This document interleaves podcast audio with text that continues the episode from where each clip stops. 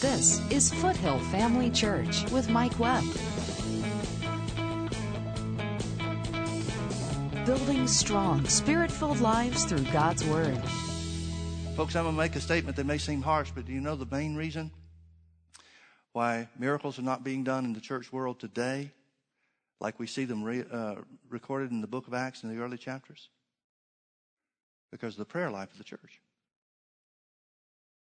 Now, certainly it has something to do with believing wrong doctrine. And I'm not sure how you could, I'm not sure it would be appropriate to emphasize one or the other. But we can, without question, say that the prayer life of the church has changed. No, I don't think anybody would argue that, would they? They continued steadfastly. That means they're continuing in prayer. And great fear came upon every soul, and many wonders and signs were done by the apostles. People didn't stop being people. They're still going to be them, themselves. They're still going to have their quirks. People are not completely without sin or, or perfect in any way. But Acts chapter 3 tells us that there was a sign and wonder done at the beautiful gate of the temple. The man was healed, the crippled man was healed. I wonder if that had anything to do with what they were praying about. And let me ask you this what do they know about the word to pray? They've got no Bible, they've got no letters. Only thing they've got is the Old Testament. How is the church supposed to operate according to Old Testament doctrine?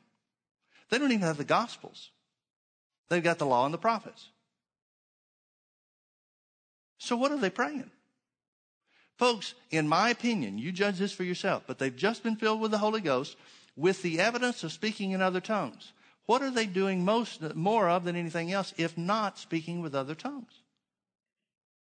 In other words, why not use what you just found out was the Holy Spirit that filled you? Now, I don't think that's a question just for the early church. I don't understand why we don't ask that question today. What in the world are you filled with the Holy Ghost for if you're not using it to speak in other tongues? What's he supposed to do with you? Is he just hitching a ride through life with you, like Brother Hagin used to say? Poor old God, he's so bored he doesn't have anything else to do. He's got to walk around with you all day. Wondering when in the world you're going to wake up.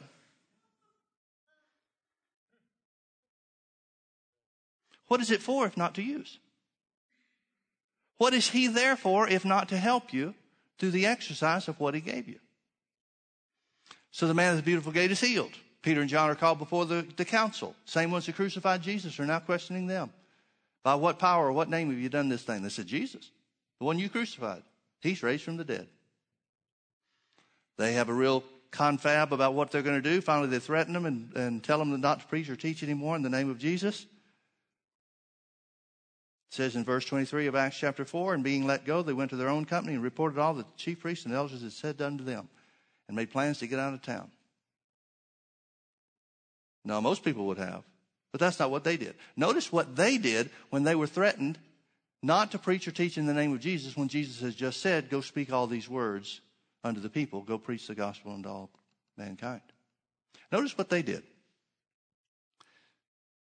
Being let go, they went to their own company and reported all that the chief priests and elders had said unto them. And when they heard that, when they heard the threatenings, when they heard about the trouble, folks, here's what you always do, should do when trouble comes. They lifted up their voice to God with one accord and said, Now I'm going to ask you the same thing I asked last week. I think it was last week, maybe the week before. Anyway, bears repetition. And that is this Who's leading the prayer? It's got to be the Holy Ghost. They've never been threatened before. They don't have anything that they can turn to in their Bibles and say, here's what you do when the Jews threaten you. So what are they doing? They're responding to the inspiration of the Holy Ghost. What therefore are they most accustomed to doing? Praying. They follow their normal pattern, which is prayer. Now, since nobody is leading this prayer, certainly this is not written in English. It was written in Greek originally, and it's interpreted into or translated into the English, language for us. But nobody's standing up leading them in Greek or any other language except the language that is given by the Holy Ghost. This, I want you to understand, this is a Holy Ghost interpretation of what they're all praying together in tongues. When I, when my eyes were open to that one day, been years ago now, but when I saw that one day, this prayer took on a special meaning for me. Because I thought, now here are people that don't know any more than I do, and in most cases know a lot less, I think, because of the truth of the word that we have that they didn't have. And now they're lifting up their voice in one accord in other tongues. They're just praying out in other tongues, not having one clue, one idea what they're praying. They know what they're facing, but they're just trusting the Holy Ghost to help them pray about the situation that, that stands in, in, in front of them. That's all they know. They don't know what they're praying. They don't know what they're saying. And here's the Holy Ghost giving us a record of what they prayed. Now, Luke wouldn't know. Luke wasn't even there. How is Luke going to write it to us? By the revelation of the Holy Ghost. That means when you pray in other tongues and don't know what you're praying for and wonder if you're praying anything about what you're facing or your situation or whatever circumstances are in front of you, that means here's what we can expect the Holy Ghost to do for us or what God hears in heaven about what we're saying. Which ought to give you a great incentive to speak in tongues more.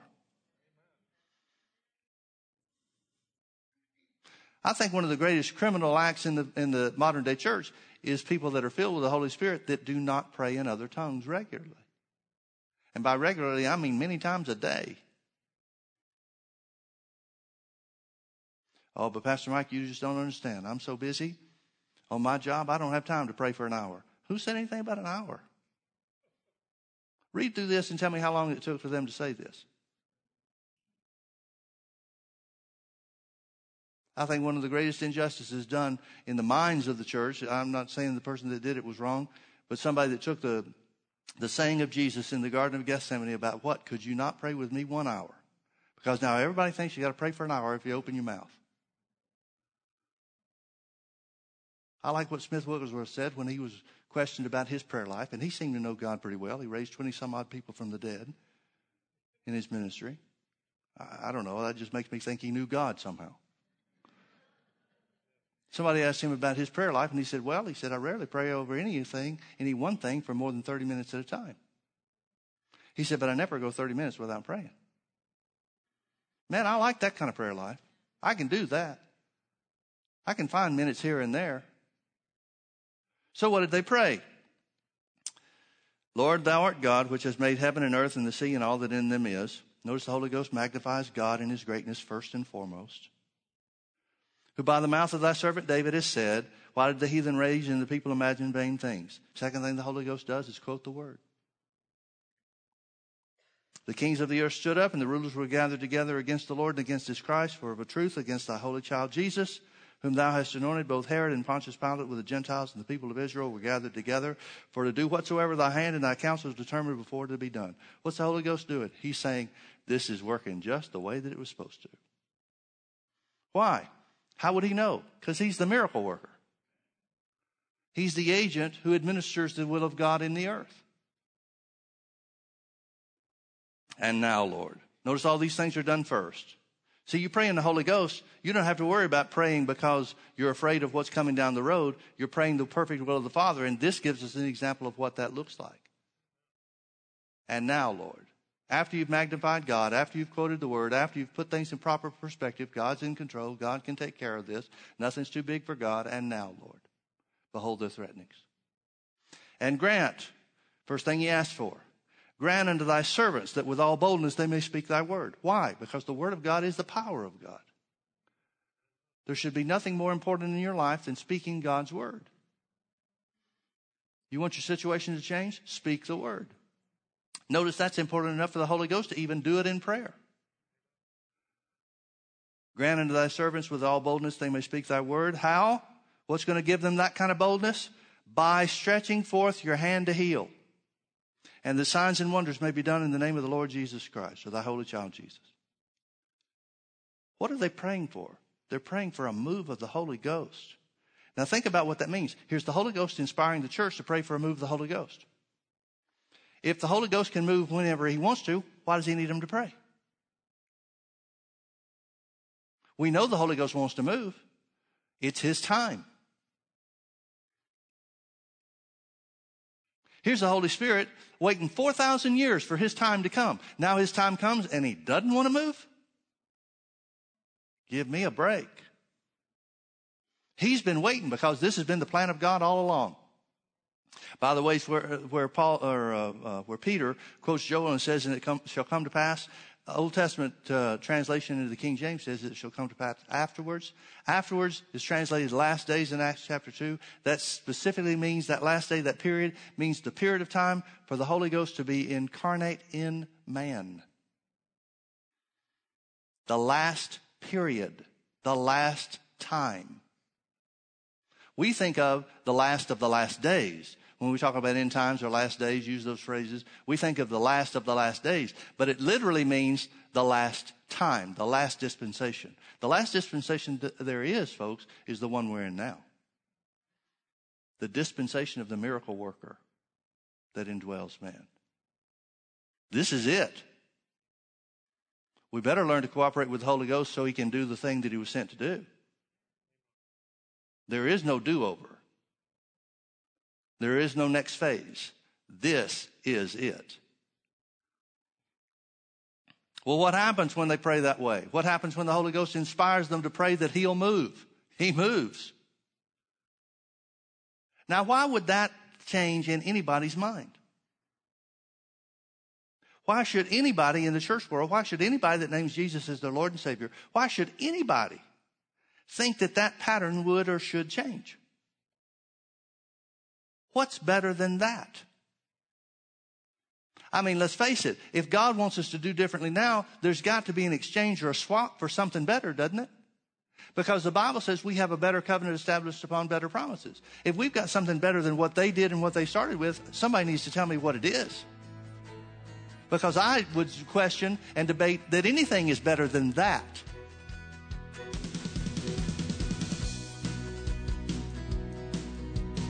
Join Mike Webb and Foothill Family Church every Sunday night at 6 p.m. for our weekly healing school. Healing school is for those who are in need of being healed from sickness in their body, as well as those who want to strengthen their faith in the area of healing. Now, whatever somebody, you or me or somebody else might think of why Jesus healed the sick, Matthew 8 17 tells us why he healed everybody that was sick. Jesus healed all that were sick that it might be fulfilled, which was spoken by Isaiah the prophet saying, Himself took our infirmities and bare our sicknesses. Foothill Family Church is in Orange County at the corner of Bake Parkway and Lake Forest Drive, just minutes off the 5 freeway. To learn more about how you and your family can connect with Foothill Family Church, simply log on to mikewebb.tv. Foothill Family Church, building strong, spirit filled lives through God's Word.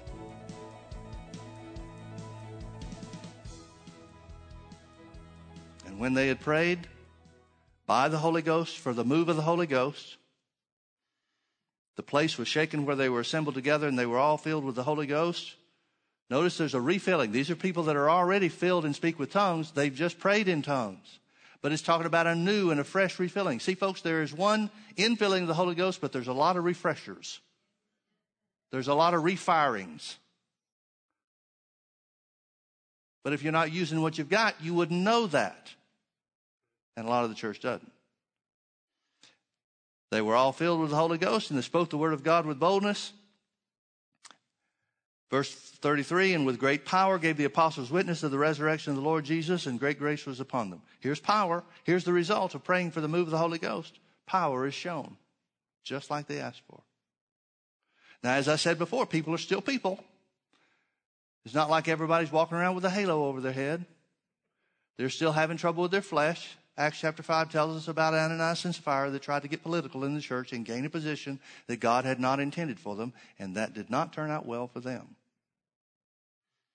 But it shows, and I'm glad we've got the record of it because it shows just exactly how people are still going to be people with their own quirks, their own flaws, their own faults, their own sins, their own works of the flesh, and so forth, right in the middle of a move of the Holy Ghost. See, a move of the Holy Ghost doesn't make everybody's character right. It just creates an atmosphere. The prayer of the church just creates an atmosphere for the Holy Ghost to move and show himself strong. You're still responsible for walking in the Spirit. You're still responsible for resisting the devil. And this shows that people are still people. They're not some special saints that we can never attain to.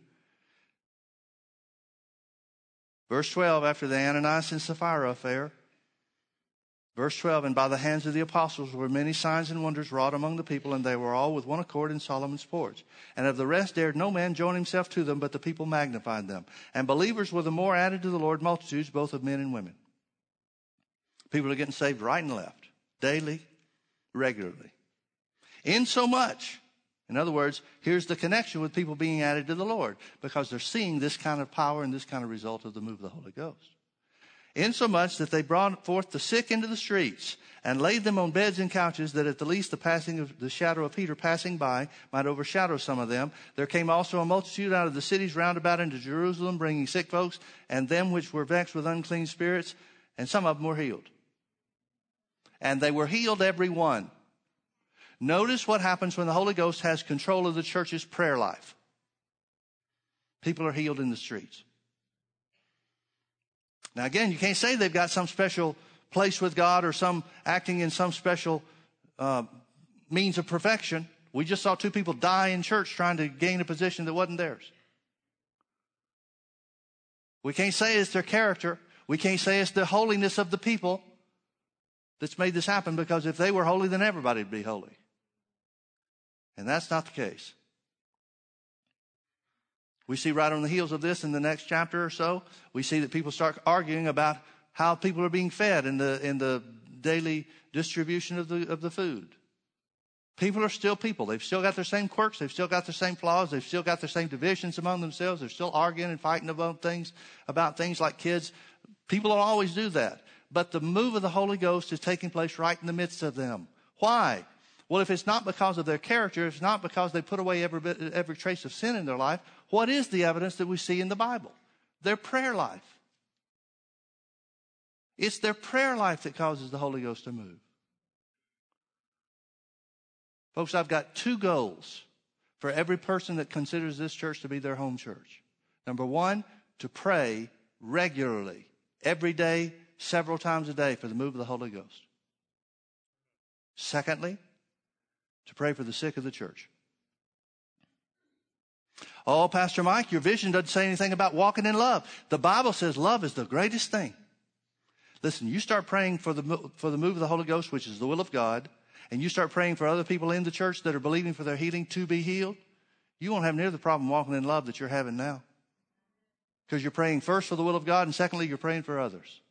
That'll solve a lot of the love problem for many people. And that's why you see over and over again it talks about these people are in one accord and they're praying together. What does that mean? That means whatever their, their differences are between one and another, whatever their differences are between Jews and Greeks or old people and young people or men and women, whatever the case is, whatever divisions people try to make between mankind, whatever those things are, are overcome by their prayer lives. What's the answer, Pastor Mike, for the black versus white issue? Prayer. What's the issue between gays versus straights? Prayer.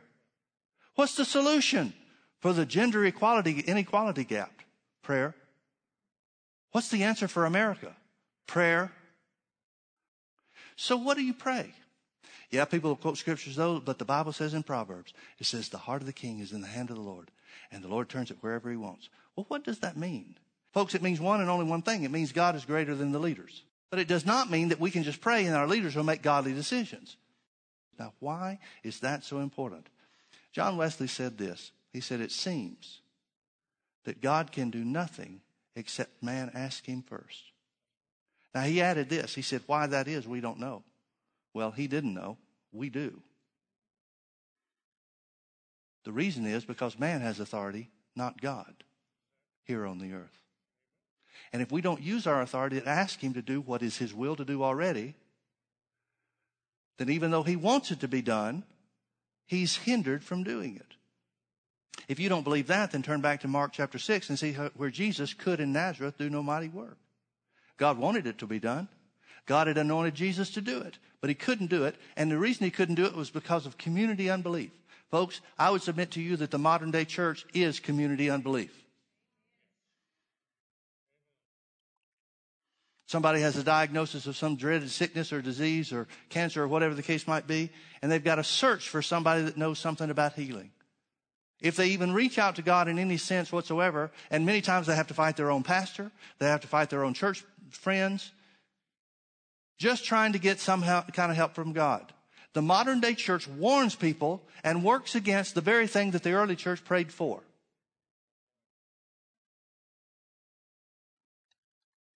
What are we going to do? What are we going to do? Well, there's two things. You're going to have to do what Jesus did. He went around to villages teaching, trying to overcome the unbelief through the teaching of the truth of the word. But secondly, it's going to take prayer. Because whether you know it or not, your prayer determines the atmosphere of our church service. It's changing the atmosphere through prayer. Now, anybody can do that. We may not change the, be able to change the, the spiritual atmosphere, the spiritual temperature of the church world at large, but we can sure affect our and, and uh, influence our own. And if God will not do for our church what he did for the early church because of the condition of the, the church world at large, then I've got a beef with God. Because whether you whether you recognize it this way or not, everything we see in the book of Acts is one church. It's one local church. They controlled it for themselves. Now they're the only church there is, so they are the church world as well as as well as a local church. But they are a local church. Well, if that local church can do it, we can do it too. Let me remind you of something else. Turn with me over to James chapter 5. I'm not even going to get past the recap this morning. But James chapter 5, the Bible says, In the mouth of two or three witnesses, let every word be established. Here's the second witness. James writes to the church and says in chapter 5, verse 13, Is any among you afflicted? That means going through a test or trial or a hardship. Let him pray. What's the answer to trouble? Prayer. Is any merry? Let him sing psalms. Is any sick among you? The implication is there shouldn't be. But is there any sick among you? Let him call for the elders of the church and let them pray over them, pray over him, anointing with oil in the name of the Lord. The word pray in verse 14 is the word worship or supplicate. It just means an oratory prayer. It just means a general prayer. But then it goes further and it says in verse 15, and the prayer of faith shall save or heal the sick. This word prayer in verse 15 is a different word. It's a word that means a declaration or a statement. It means a vow. It means to declare something. The declaration of faith shall heal the sick. Now, if that's all it takes, if all it takes is declaring in Jesus' name, according to the word of God, Jesus took your infirmities and bore your sicknesses and with his stripes you're healed. If that declaration of faith is all it takes, why don't we see more healings in the church? And since we don't see more healings in the church by making that declaration of faith, and I'm not talking about other people, I'm talking about with me. I'm talking about me and my own, my own church, my own situation. If that's not the way that it's working, if that's not the results that we're getting, then there must be something else that we're missing out on. Rather than keep banging our heads on the same wall, expecting the wall to fall down, why don't we see if we're doing the right things? Well, what makes the difference? Notice he says the prayer or statement or declaration of faith shall heal the sick, and the Lord shall raise him up, and if he's committed sins, they shall be forgiven him. Verse 16 is part of this. Confess your faults, sins, wrongdoings, one to another.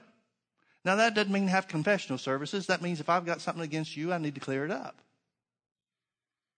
If you've got something against me, pray about it. That's how you clear most things up. But it does say, confess your faults one to another and pray one for another. This word pray is the word statement or vow. It's the same word translated prayer in verse 15. Declare, make declarations. Confess your faults one to another and make declarations one for another. Declarations of faith that you may be healed. So what is he saying? Uh, uh let me finish the verse. The effectual fervent prayer of a righteous man avails much. The word effectual means well grounded or valid. In other words, praying the right way works. Praying the right way works. What is the right way? Well, he just identified earlier in the verse that it contains two things. It means walking in love toward one another and praying in faith. Now, when the church does that, then the elders of the church making the declaration of faith over the sick, sick in verse 14 or 15. No, I'm sorry, I was right. Verse 14. The declarations of the elders in verse 14 works. In other words, James is saying, in, in what many believe is the first letter written to the church. chronologically. James is saying, here's how healing works in the church. When the church walks in love and prays for each other, then the elders just simply make declarations, anoint them with oil, and make declarations of faith over them, and the, and the sick are healed.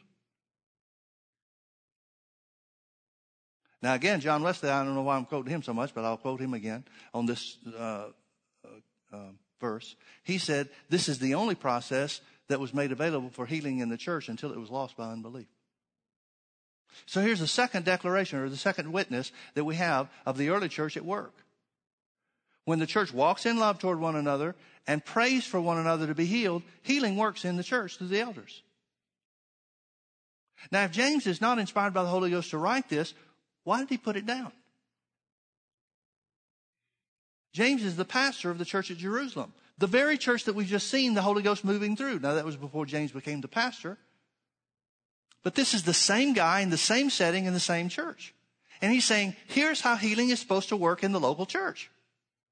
Well, who should know if not him? He's in the church where the Holy Ghost first began to move. And he's saying, here's how the Holy Ghost moves in the church. Now he talks a little further about prayer, where he says the effectual fervent prayer of the righteous man avails much. He says in the next verse, verse 17, he says, Elijah is our example. Elijah prayed for the rain. That cannot be coincidence, folks. That he uses Elijah praying for the rain as the example when the Bible says concerning the move of the Holy Ghost, ask you of the Lord rain in the time of the latter rain. Now, the time of the latter rain means the dispensation of the Holy Spirit. I've got two goals. One is to get you praying for the move of the Holy Spirit, and the second is to get you praying for healing for those in the church. Those are my two goals. I, those will never change. That may be my constant comment from this point until Jesus comes back, and it may be the reason some people pray for Jesus to come quick. Because I'm going to keep saying it and keep saying it and keep saying it till you're either under conviction and do it or have to admit you're in rebellion to God.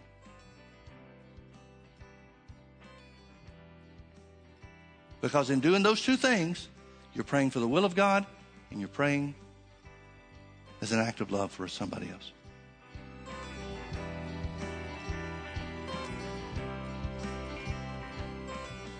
God's Word is the answer for every problem we'll face in this life. What a privilege it is to believe God and to walk by faith. Come visit us at Foothill Family Church. This is Foothill Family Church with Mike Webb. So they've got gifts of healings in their midst, yet they're not discerning or appreciating the fact that the body and the blood of the Lord means Jesus shed his blood and took stripes upon his back for the healing of the physical body. Well, what is it about this group? What are we to learn from the Church of Corinth? Join us Sundays at 9:30 a.m. and 6 p.m. or Wednesdays at 7 p.m. Visit us online at mikewebb.tv. Foothill Family Church, building strong, spirit filled lives through God's Word.